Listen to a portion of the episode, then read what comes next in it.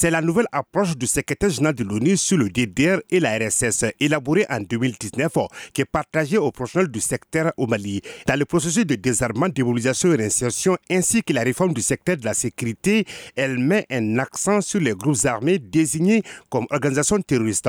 Thomas Cantozo, chef de la section DDR au siège de l'ONU. Une fois que nous avons un accord de paix, le nouveau approche pourrait donner des avenues, des options sur euh, tous les sujets de ce qui se concerne les groupes armés. Le nouveau approche à Toolbox qui concerne réduction des violences communautaires, la façon où nous pouvons maintenant comprendre les aspects des munitions, des armes dans un contexte de conflit. Cet atelier partagé aux acteurs maliens a été salué par Dr Mohamed Lamine Aydra, secrétaire permanent du cadre politique pour la gestion de la crise du centre. Les Nations Unies veulent désormais prendre en compte une réalité à laquelle il fallait faire face depuis un certain temps, c'est-à-dire comment prendre en compte dans le processus de DDR les groupes euh, armés qui sont déclarés terroristes. Si on veut la paix, il faut négocier avec tout le monde. On est aujourd'hui terroriste, demain on n'est pas terroriste. Le représentant spécial adjoint au secrétaire général de l'ONU au Mali chargé des affaires humanitaires Alain